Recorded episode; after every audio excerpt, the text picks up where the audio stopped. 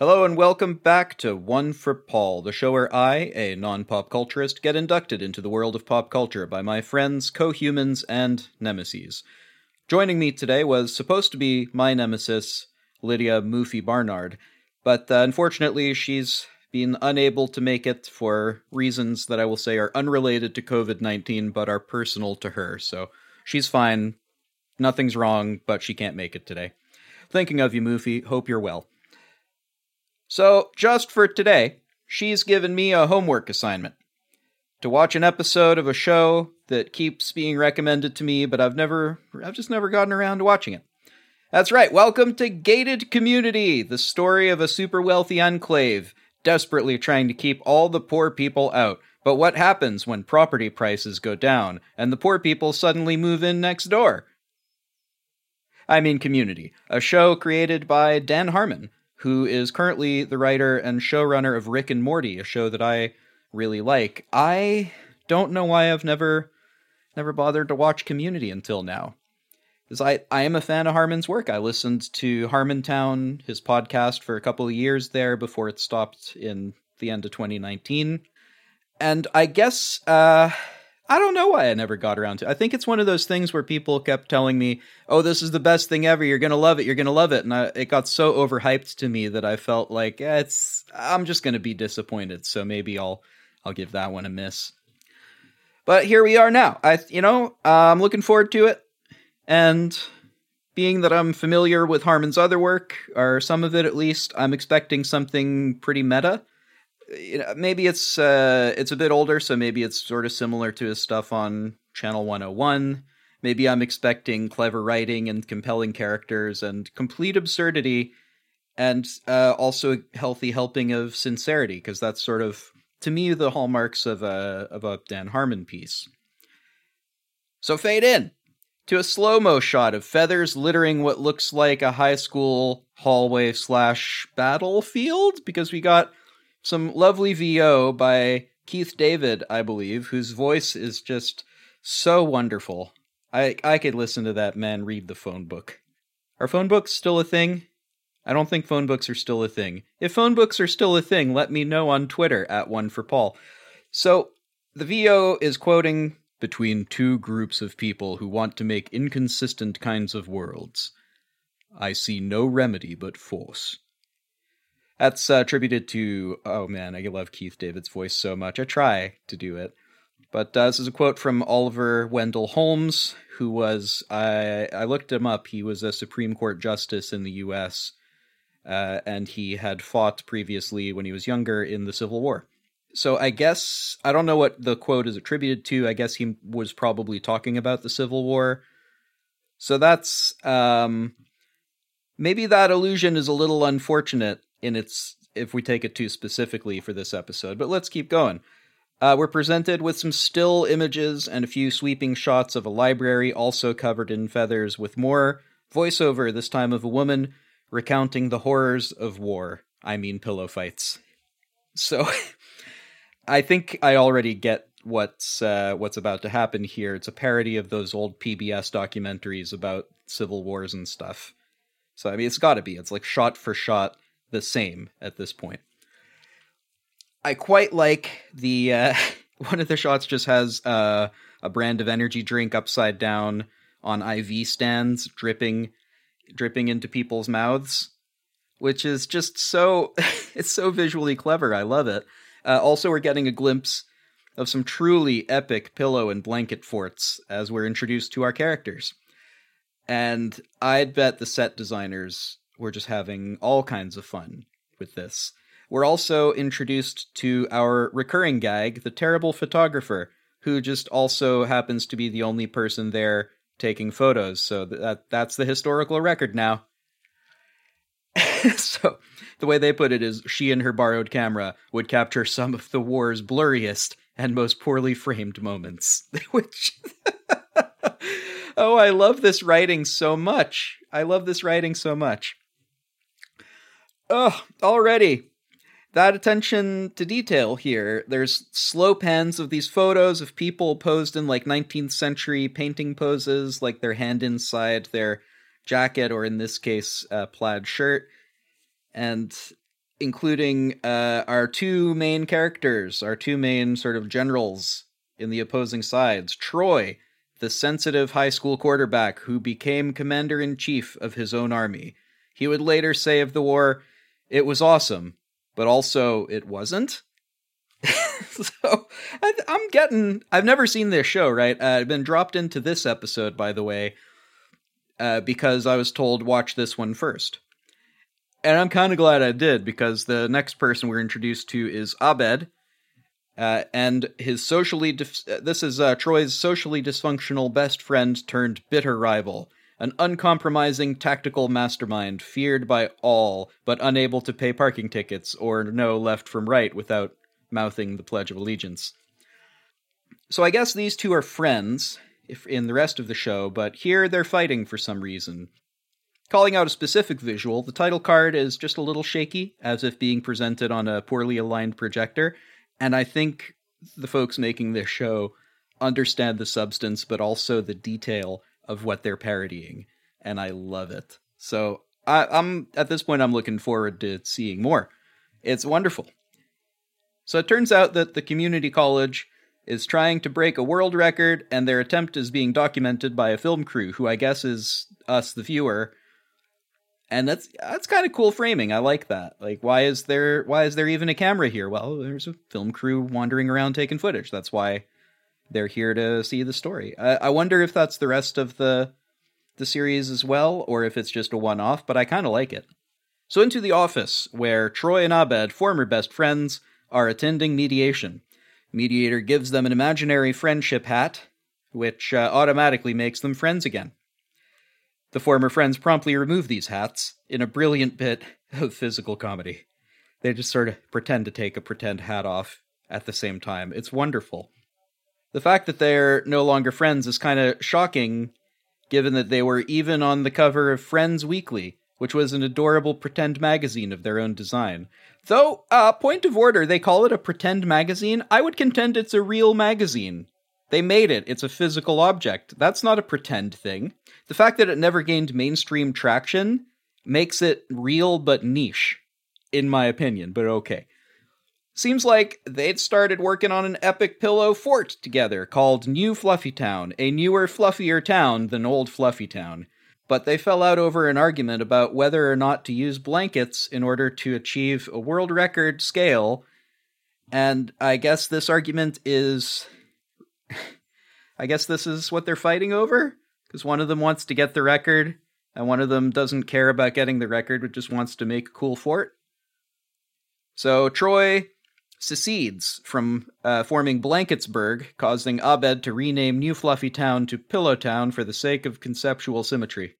I guess that's just like they wanted to make a joke about Fluffy Town, and they have like a voiceover guy go like, "It was such a good place." And throughout, by the way, there's just so much VO of like, "It was a good place. It was just so fluffy. It was wonderful." And I love every one of these voice actors, especially uh, the old dude with the beard and the cloudy eyes, who's who's just so wonderful because the the the the thing underneath the the little announcer card that says who this person is as they're speaking just says like a very old student. So that's wonderful. I am all in favor of people of any age seeking higher education or any education. I think that's great. So the two now have have their expanding towns, empires, empires. I'm going to go with empires. And unfortunately, as they expand, they collide in the middle, and at one point, somebody accidentally throws a stray pillow and it collides with a support which collides which collapses a large section of Blanketsburg. This section comes complete with like a, a graph paper design thing. It's it's quite something because again, it's just so like here's a technical drawing and a very good description, a very clear, accurate technical description of the things that were used. This this pillow had a pattern on it, and this pattern had a thing going on, and it was thrown at this angle and hit a support it just the wrong way to cause a queen size section to collapse.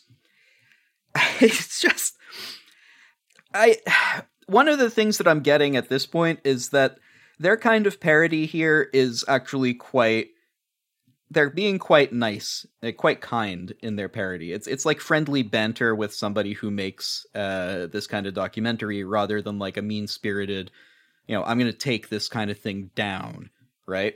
Anyway, this causes the first battle of the war, the study room kerfuffle, la- later called the study room kerfuffle. now, I've I've watched a bunch of these uh, American Civil War documentaries. Now I'm thinking about it, uh, and I guess usually they reduce this sort of this sort of thing to a series of battles and troop movements, and I've really always hated that about this style of documentary. It's, uh, I mean, especially at the beginning, there was that line, that quote from the judge saying about, like, well, you know, when people got different ideas about how to proceed, then you're going to have a fight. I they cleverly in this episode generalize quite quickly because they wanted to evoke that civil war brother against brother feeling and i think they succeeded that they also didn't want to call the civil war absurd even if they later call all war absurd because that one was pretty clear like no slavery is bad and we want to get rid of slavery and it was right to fight a war to get rid of slavery because slavery is bad I think that's the general consensus on the American Civil War that it was it sucked, but it was needed. Anyway, uh, I think they do well to not dwell on this. Per- they're not being specific about their takedown of Civil War documentaries.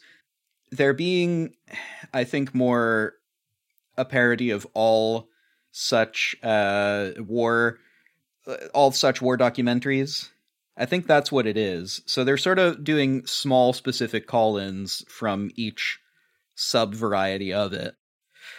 So anyway, uh, this battle turns into the casus belli of the war.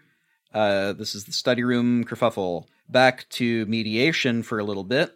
Uh, we just cut to it. Some conflicts. Some conflicts are so pointless that they just have to play themselves out.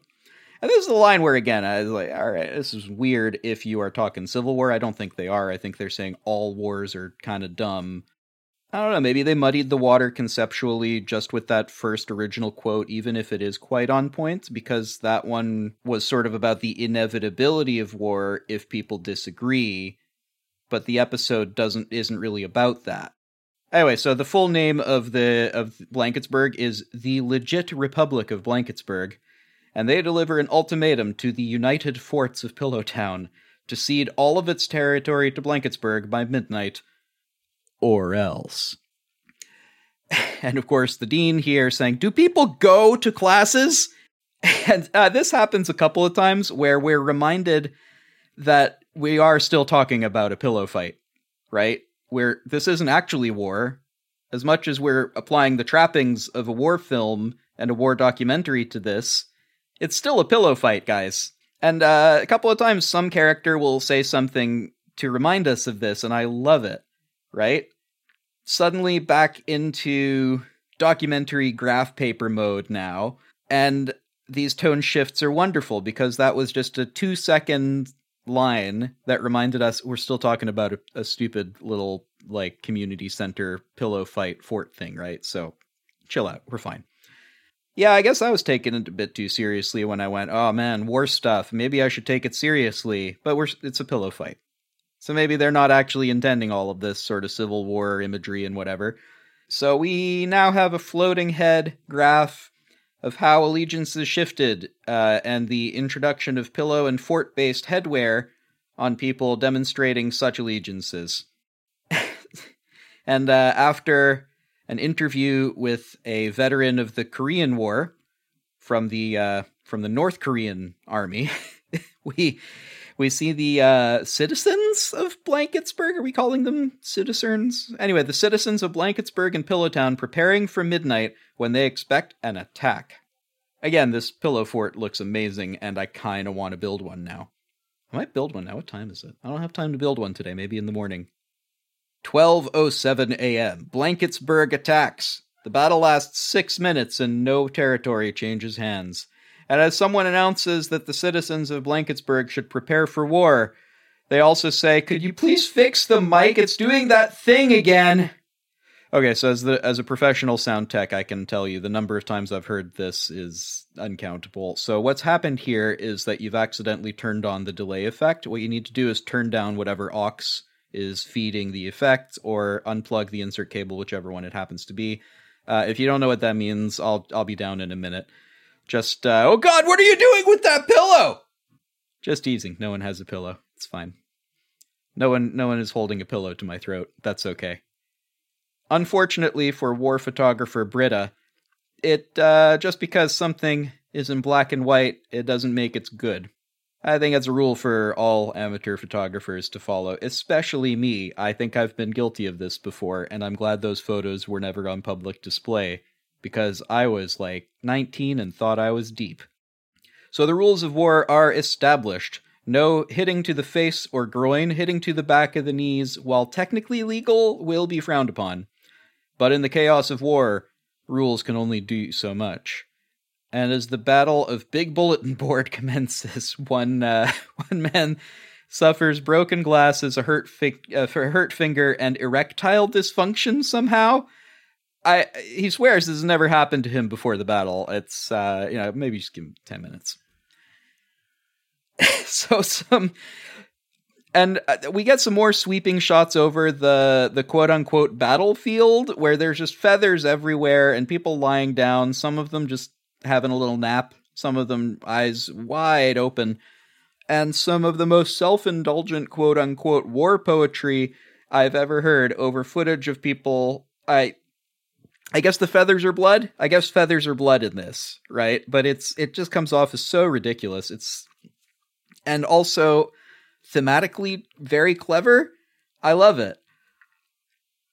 But I think also this war poem inclusion is itself super clever. Like the war poetry, real life war poetry from World Wars and whatever have you, it's generally pretty dour and self serious. For like, it's obvious why it's about war, right? Except I guess all of the weight of those poems comes from death rather than war, right? It, the the like the fact that some factions were having a tiff about who co- gets to collect taxes from whom and what patches of dirt is is kind of absurd on its face and also quite separate to the human cost of the conflicts which is what the poetry tends to get written about so yeah uh, for all the poetry is concerned they may as well be fighting over how best to build a pillow fort right? It's it's self-evidently absurd that we should care about what these petty people who happen to have guns think. But I guess the war poetry without death is just as absurd as war itself. And you see this is why I love I love this kind of comedy, right? The reason I love this kind of comedy, this kind of absurdist craziness is because it does have it does introduce ideas and has license to introduce ideas in a context that is so absurd that it's like allowed to talk about it in a in a setting and context where normally you you shouldn't be talking about like what do you mean you know our boys aren't the best boys? Come on now. When your boys are wielding pillows and their boys are wielding blankets it's uh it puts things into a different light i think. And and the the choice of this setting and this theming and this event and the the fact that it's a pillow fight is just so clever. And i i love this. It's so good. Anyway remember the uh remember the mediator from before? Uh, his name's jeff. And uh, well he's discovering that if he can keep this war going well he might not have to take any tests or do any work for a while so uh, he starts giving inspiring speeches to uh, both sides or uh, you know the same speech to to each side. It's not like they'll talk, except of course the the neutral field medic Annie Edison, who provides humanitarian relief to both sides and is uh, disappointed to say the least. Also, she knows how to type emoji in like 2012, which at the time, I'll remind us all that this was a legitimate superpower. Emoji weren't really a thing until like 2014, so ahead of the curve there. Except I guess she's using an app for it. Anyway, not a big deal she was able to do it, and uh, that's kind of neat. But uh oh, both sides now have a super weapon, and also a squad of preteen commandos. Well, one side has the the super weapon, and on hearing this, the other side hires these preteen commandos, the Chang Glorious Bastards. See, that's like the the Inglourious Basterds, like the movie called that, uh, but with Chang instead of Ing. The narrator does not get this, and I also don't. I mean, I get it, but like this is the part where this is a dad joke, kind of, but it's like the it's like the larval stage of a dad joke and turning it back on itself and having a character be serious about it. That's kind of funny on its own. So that's I like that. I like it. These are comedians who are making this. They understand how to structure a joke. So they took like a not funny joke and turned it into a funny one by having a character take it far too seriously. Right? I love this. Uh, so we get more of these commentators, the old men commentators. Most of these soldiers hadn't fought with pillows in years. These kids, you know, they they live it, they breathe it. They're not wrong. So, you know, a 12 year old knows way better how to have a pillow fight than a 22 year old, I think. So, one of the nurses said they were making necklaces out of mattress tags. This is when things get as ugly as they can get while still being a pillow fight. so this is another moment of completely undercutting the drama of the thing because yeah, we are still talking about a pillow fight in the midst we are still talking about a, a stupid a stupid childish thing that these people are doing. So I I think we oh I don't need to say any more about that. It's just I love it so much I needed to call out the times they do it. Uh, in order to combat the Changlorious bastards, a man has encased himself in pillow armor. This is uh, now an unstoppably plush juggernaut. just, he's he's gone so far as to like not just cut holes in a pillow for his eyes and mouth, but like upholster those into place such that the pillow remains pillow-like and the the stuffing doesn't come out. Like this guy knows how to use a sewing machine, I guess. Also, the costume department got to make this, and it's just like a, a guy duct taped into a bunch of pillows, and it's just so good. It's just so good. I now kind of wish that I'd seen this around 2012 and worn this costume to Halloween sometime, because that just, it looks so fun. We cut to Abed, I guess, uh, writing something down letter-wise, as in like a letter to his soldiers or something. Uh, and he says, quote, The war won't stop with First Blood Part 2. It will escalate to Rambo 3, which should really be called Rambo Two: First Blood Part 3, but the Rambo titles never made sense, and neither does war. Abed Nadir, Facebook status update. Leonard likes this post. it just got to Leonard saying he likes it. And not like it's the thumbnail of Leonard. It's not actually it's amazing. I love everything about this. Uh, I should also say the Rambo thing when they uh, earlier on when they had a battle, the first battle, Abed calls that the Troy had had drawn first blood, so it was their job to do first blood part two. I I like the way this guy thinks. It's very sequential. I I dig it.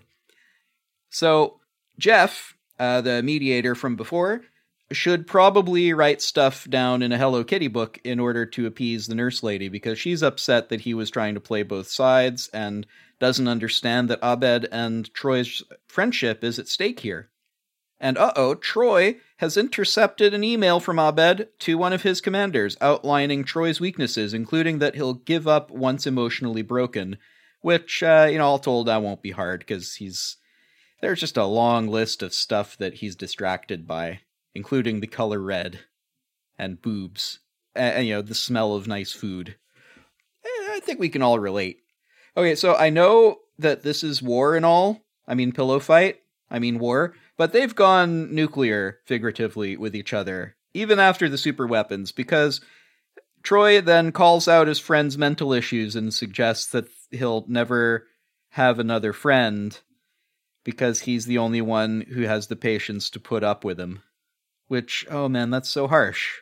And word gets to Jeff that they're like actually hurting each other's feelings now and it's like okay, no, hang on. This was like a bit of silly fun before, but now it needs to stop because this is come on, guys.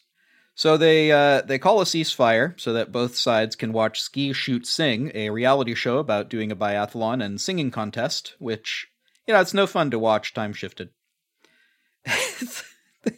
I so many parody targets. I love this. Uh, I also really dislike these strangely conceived reality shows where like watch supposedly famous people do stuff you've never heard of. Check it out. oh man, this ceasefire allows a little bit of space and time for both sides to come together and talk at secret talks. Uh, the two agree that whoever loses the war has to move out of the apartment. Uh, so I guess I'm learning now that they're flatmates. So uh, I guess that's that's something I'd learn if I'd watch the rest of it. That's no problem. Uh, Jeff definitely wanted that to go different than how it went. So maybe my favorite section of the whole episode is uh, another just lengthy Keith David voiceover section with a map. Uh, I'm just going to quote the whole thing here. The North Cafeteria, named after Admiral William North, is located in the western portion of the East Hall, gateway to the western half of North Hall, which is named not after William North, but for its position above South Wall. It is the most contested and confusing battlefield on Greendale's campus, next to the English Memorial Spanish Center, named after English Memorial, a Portuguese sailor who discovered Greendale while looking for a fountain which cured syphilis. I just... Guys, whoever wrote this is amazing. I love this. This is just I I guess this tickles me and just the it's so good. It's so good. I'm I'm even laughing have I couldn't I enjoy this section. So just after dawn, the end of the war begins. Again, I love the use of the still images here as if we're looking at uh, those sort of video pan across of uh, famous paintings or stuff. And course, we don't have footage from Old War, so they'll just find a painting of one of the things that happened in the war and pan across it. So I guess uh, as they continue this fight and the war comes to a head, so the the dean just uh, whistles a big old whistle blow there and uh, says, "Hey, so the the record book guy has been fired, so no one is coming to see whether." We broke the record for largest pillow fort, I guess. Is that what they were doing? Largest pillow fort? Something like that. It wasn't explained in this episode. Maybe it's in a previous one. That way, war's over, everyone. Everyone go home now. It's all right. Except Troy and Abed, uh, who still want to keep fighting, I guess, because uh, because this will be the last thing they do together. Aw. So Jeff intervenes, and uh, suddenly the desire, I guess, to be friends isn't enough anymore because they're grown ups now, and things are different for some reason. And I, I think again I'm missing something here because like why are they fighting in the first place? But that's okay. I've been dropped into the middle and I'm aware of that, and that's not the show's fault. So I guess I guess it's time for magical friendship hat ex machina. So Jeff uh, might have made those hats sarcastically, but that's the way that he is, and he's going to roll his eyes as he puts them on him. But that's the way he is. That's not the way they have to be. Which, if we take it in the broader sense, if I'm getting the the arc right, given that I'm at the end of this arc about being a grown up and being able to decide for yourself what that means and what kind of life you want to live, yeah, you could be the kind of sarcastic, cynical person that Jeff is, or you could indulge in whatever it is that you want to indulge in and be who you want to be, like Abed and like Troy, I guess. Maybe I'm off base. Ha- this is literally the first episode I've seen of this, but I think I'm grokking a little bit of that that uh, energy from this section. So, uh, so Jeff, to finish out the episode, puts the magical hats on their he- on their heads. But wait, Jeff, you left the magical hats at the dean's office. Obviously, they uh, they both nod in agreement. So Jeff, to uh, to entertain him, I guess, says, "All right, to, to, to indulge them, I guess." Goes uh, outside the door for a little while, and then yeah, long enough to make him believe that he'd gone to the dean's office, I guess. And then he comes back in and whatever. And our uh, our bad photographer accidentally gets a great photo of them while trying to photograph a stack of nearby waffles, which I guess uh, I guess they're in the cafeteria, so I'm sure. Yeah, that's that's a thing that could be there. But who leaves a whole stack of waffles? So now, uh, Jeff's journal and the CCTV footage from the office reveals that he actually did go back to the dean's office to get the imaginary hats, and one of them was crumpled up, according to him, and one of them was a bit dusty. And he, he brought them back as if they were real objects, which, again, they're imaginary objects, but, you know, he played along with it, even though, like, there was no one else in the office, it was just him. And a wonderful line to sort of round out the episode a bit, he says, Because I settled on a truth today that's always going to be true, I would do anything for my friends, which is, I think, how everyone in the world feels, which finally makes me understand war. And he's so convinced of his genius that he tears out the page and gives it to the documentary crew uh, and offers to do the voiceover for his own voice in the documentary. Remember how we're the documentary crew in this framing mechanism? Because I'd forgotten and it was kind of funny. And uh, is this, again, I wonder if it's a running thing and whether it gets old at all, but it, either way, I'm quite, this is hilarious. This episode, I think has convinced me to watch the rest of the show. I think from now I'm going to start from episode one and keep going through. I had no idea what I was missing. All of the people saying, oh my god, Paul, it's such exactly your thing. They were right. They were absolutely right. And I'm like, I'm weirded out at past me for being reluctant to watch this show because I think I think this came out at a time when other shows like The Big Bang Theory were coming out, and I so disliked The Big Bang Theory. I so I, I hated everything about it. I hated that uh, being like me is the punchline in that show that they would just laugh at Sheldon for being Sheldon, and I, I found it mean spirited in that way that I find typical American sitcoms are very mean about their characters, about the characters being mean to one another, about about being mean to themselves. But I didn't get that from this show. I think the the show writers genuinely like all of the characters who they're writing. I think that the characters themselves like each other. And it's this episode at least was a episode about how difficult friendships can be and how conflict and how conflict can separate us and how I just it's it feels like it feels like a warm fluffy town is what it feels like. I feel like the show understands being like me and I'd like to see more of that. I'm going to start from series 1 and I'm going to work my way through and uh you know maybe I'll record some of it, maybe I won't. But I think uh I think this has sold me. I'm in. This is uh, this is a good show. And if you haven't seen the rest of it, I I also look forward to hearing from you on what kind of uh, uh, on what your impressions are. As always, you can send me a tweet at one for Paul on Twitter. And uh, I, I'm sorry about the new thing, guys. I'm I'm new to making solo content. I hope it's good. I hope it's good. I think it's good. I hope it's good. But I'm terrified because I'm not used to doing this alone. And uh, thanks for listening if you're still listening. So as we roll credits, I'm reminded that the only place you can get quality content like what you just heard right here on One for Paul is right here on One for Paul. Like our review of the worst rated films on popular rating sites, or me desperately, desperately trying to understand the appeal of horror movies, helped along by my friends and also other very entertaining people. Now, I know you hate these constant pledge drives too, but it, you know, I would prefer to be home right now. Which you know, ignore the fact that I am in fact home. That's that's fine. We don't need to pay attention to that. Don't look at the man behind the the curtain. But if you wanted to help us keep the lights on, help us keep going. Without your support, we are literally this close to losing our. F- Thank you again for listening to One for Paul.